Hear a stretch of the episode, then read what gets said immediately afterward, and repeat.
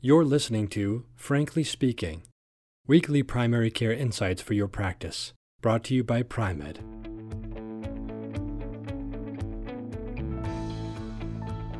This is Frankly Speaking, and I am your host, Dr. Frank J. Domino. I'm a professor here in the Department of Family Medicine and Community Health at the University of Massachusetts Medical School in Worcester, Massachusetts.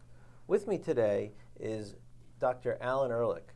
Dr. Ehrlich is an associate professor at the University of Massachusetts Medical School and executive editor of Dynamed, an online evidence based database. He is the former chair of family medicine at St. Vincent's Hospital in Worcester. And today we're going to be talking about breast cancer screening. Welcome, Alan. Thanks, Frank. I have heard a variety of opinions about how we should be screening for breast cancer. And um, in the news lately has been the word overdiagnosis. A number of articles have been published in the last two to three years using the term overdiagnosis associated with breast cancer. Can you tell me a little bit about what I, overdiagnosis is and how will I know if that's happening to my patient? So, overdiagnosis is a concept from screening that is based on the fact that cancers are not all the same. Some cancers are naturally going to be more aggressive than others, some will be growing faster, some will be growing slower. When you are screening, the goal is to find cancers at an early stage when treating them is usually easier. But the cancers that grow the fastest are the ones most likely to progress in between your screening intervals. So the, the less aggressive cancers are the ones that you will start picking up more of when you're doing the screening. Now, some cancers grow so slowly that in fact they would never become symptomatic during the patient's lifetime. That could be because the person's going to get hit by a bus the next day. It could just be because their life expectancy is five years and the tumor is going to take 10 years to become symptomatic. And, and that results in some patients being identified through a screening mechanism, which by definition is designed to pick people up before they're symptomatic, who would never be bothered by it. It is a form of what is called length time bias in screening. And so the concern there is more patients are being identified with cancer than truly would have been affected had we just waited for people to become symptomatic. Let me just answer your question about how would you know if it's affecting your patient? You would never know. It is a population concept. It is not something that can be applied to an individual patient. So we can say, gee, with screening, we identified 10 more patients who didn't need to be treated, but we will never know which 10 they are. Well, just to summarize then, overdiagnosis is making the diagnosis of a problem, yet doing so doesn't necessarily improve their quality of life or their length of life. And when invasive procedures are needed, may actually cause harm or even shorten their life. Absolutely. I, another way to think about this is for people who are familiar with number needed to treat. If we show that there's a 10% benefit in a treatment group, we will say, well, the number needed to treat is 10.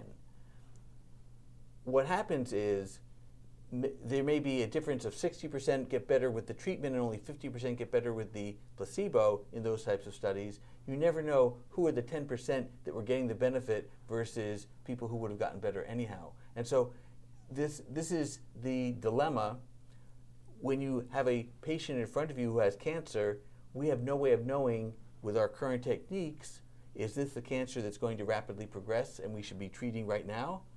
Or is this one where we, it's easier to wait and not risk those adverse effects that you mentioned? So, very recently, uh, there was a follow up study published uh, out of Denmark that looked at breast cancer screening and helped clarify this picture of overdiagnosis. They, they, they mentioned a bit about um, who to screen, when to screen, and, and, what the outcomes were. Could, could you talk about it a bit, please? Sure.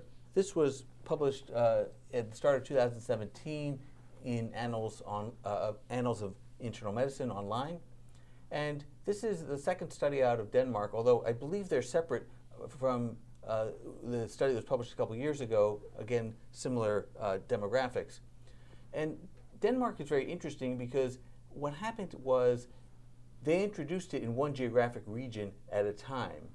And so they were able to do a direct comparison between a large part of the country where the screening program was implemented and another part where it wasn't. And at least according to the authors of the paper, the people who were not in the screening program had a very low rate of having mammography. So they had a natural control group, but again, this wasn't a randomized trial. There have been looks at uh, overdiagnosis in populations that have been, come from randomized trials, but typically the follow-up has only been six to eight years, which really isn't long enough to know if these cancers that are detected were truly going to remain asymptomatic. There have been other cohort studies in the past that have tried to answer this question, but they often look at what happened after screening was introduced and compared it to what was happening before screening was introduced. That's fine if the rate of cancer is constant over time, but we know that the rate of breast cancer has been gradually increasing, and so you have that bias introduced in a before and after study. In this case, what they did was they had multiple different analyses.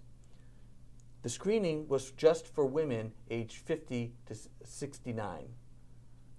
They looked at populations of women under 50 and women over 70 as comparisons for what was going on.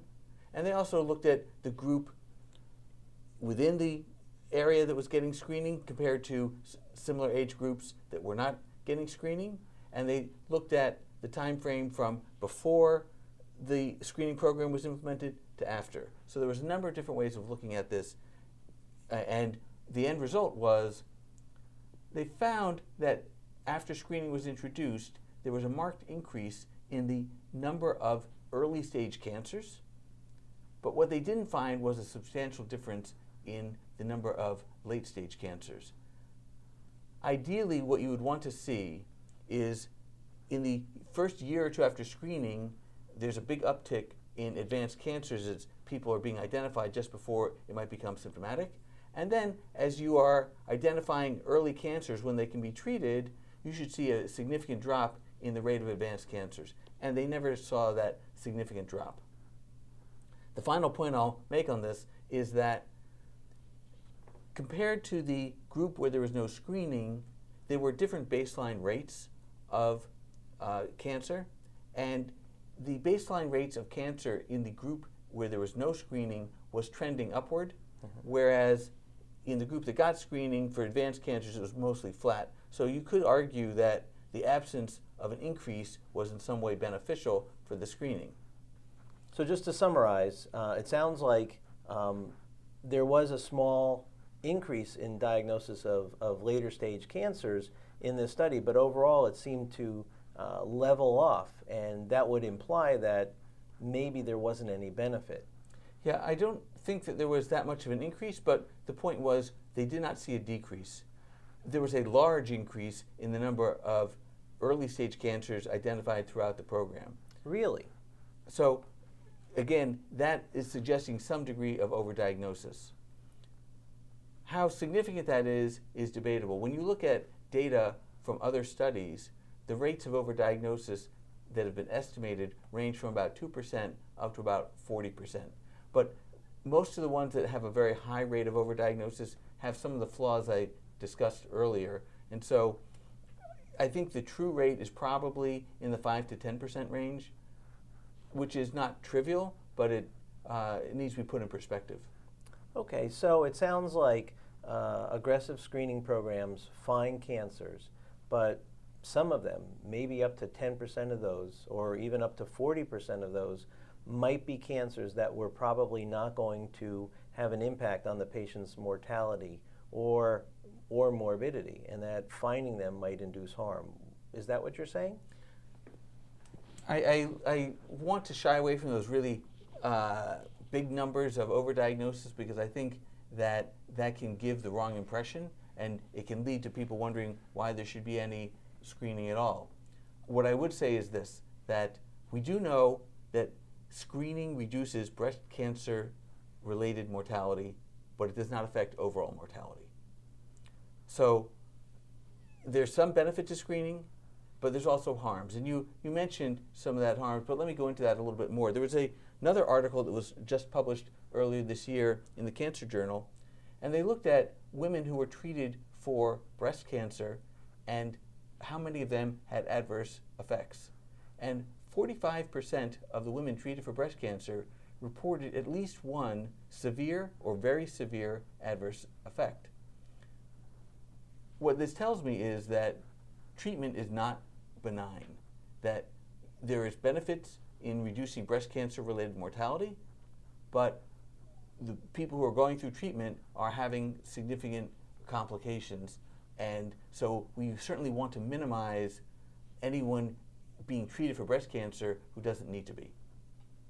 Alan, taking all this thought of overdiagnosis and the implications of overtreatment with its, with its harms, um, what should we tell our patients about screening for breast cancer? What I would tell both patients and you know the whole question comes up what we tell your family members and things like this is that screening on balance provides benefits, but the amount of benefit may have been overstated in the past. For now, it makes sense to continue to follow the guidelines because we do know that approximately uh, one in uh, nine women are going to experience breast cancer at some point in their lifetime, and most women uh, have a uh, particular fear of breast cancer as a disease. And so, trying to minimize that, to avoid that, uh, or to catch it when it can be treated early, I think is a worthwhile goal. On the other hand, there's always going to be some limits. You know, we're not going to do mammography every month. Okay, is one year the right interval? Is it two years? Is it five years? Some of this stuff hasn't been looked at, and it's based on a lot of basic science. That basic science is related to how do tumors that are already detectable grow. And uh, not a lot of it is based on some of the newer technologies we have that can detect tumors that may only be five millimeters in size. We don't know the natural history of those types of tumors very well. We know the immune system is constantly uh, surveilling uh, malignancies, and some malignancies will regress without any treatment. We don't know who they are or, what are these characteristics. And I think over time, as we get better at identifying the genetic markers or the uh, biomarkers on tumors, then it may be easier to say you have a cancer that can be monitored and you have a cancer that needs to be treated very aggressively right now. And so that's a lot of unknowns for the future. And for right now, I would stick with uh, the recommendations from the major guideline groups, although they are somewhat inconsistent themselves. The U.S. Preventive Services Task Force recommends women ages 50 to uh, 74 receive mammogram screening every other year. American Cancer Society suggests starting somewhat earlier, around age 45, and all groups agree that women uh, starting at age 40 should have uh, an informed discussion about the risks and benefits. There is more benefit in terms of an individual woman who is prevented from having cancer at an early age, but there are a lot more women who will have false positives from screening and other uh, ad- adverse problems because the incidence of cancer is so much lower in that age group. Alan, y- your family and my family have both been personally affected by breast cancer. Are there any other final specifics you might want to give our audience when an abnormal mammogram result is found about how to triage it and how to manage it? So, one of the problems is that with an abnormal mammogram, it doesn't automatically mean that you have cancer, but automatically means that people get very anxious and worried. And it's hard to provide that balance between let's take things slow, let's find, and by slow I don't mean time wise, but I mean in terms of how people react to it, let's get all the facts. And it's hard to balance that with the fact that often you know this is happening in young women and this is potentially a life threatening illness. So I think the the advice I would give people is that when there's an abnormal mammogram, it needs to be pursued promptly. Uh, but people should not jump to conclusions about what it means. There are going to be a lot of false positives. These can produce a lot of anxiety, and there's been a number of studies that look at, you know, if someone has a false positive, are they does that make them more likely to have mammograms in the future or less likely? And what you don't want is to create a situation where there's so much distress and anxiety while waiting for the final confirmation or uh, you know determination that there is no cancer. Uh, you don't want that to become such a burden to the to the woman. At the same time, you don't want to delay a diagnosis. And if someone has breast cancer at this point in time, they need to get treated promptly. The final thing is we haven't even touched on ductal carcinoma in situ (DCIS), which is really a whole other discussion, and I don't want to get into it right now. But that just adds to the fact that you can have these abnormal mammograms, get a finding that there's a lot of controversy about what's the best way to handle. I, I, I agree with you completely. I've found that when I find an abnormal mammogram, I have a trusted surgeon or two that I like to go to and have the patient see before any further testing is done. Because a, a, a surgeon with a, a, strong sense of understanding mammographic findings and patient concerns will provide considerably less biopsies and anxiety with close follow up than things like stereotactic biopsies or aggressive aggressive care. So one of the important clinical practice changes that I've, I've had to adopt is using that referral uh, as my first line of defense. Any thoughts on that? Well, I think I, I think that's a good idea. The the relationship that a woman will have with the surgeon is one where the surgeon, a, a good surgeon, is establishing a high level of confidence. They project an air of we are going to take care of this problem, and the uh, even the interventional radiologists are primarily diagnosticians, and they're not they're naturally going to be limited in what they can do for the woman in terms of reassurance. And so I think that therapeutic benefit of someone who is going to take responsibility for seeing this to the end and uh, being with that woman throughout is very valuable.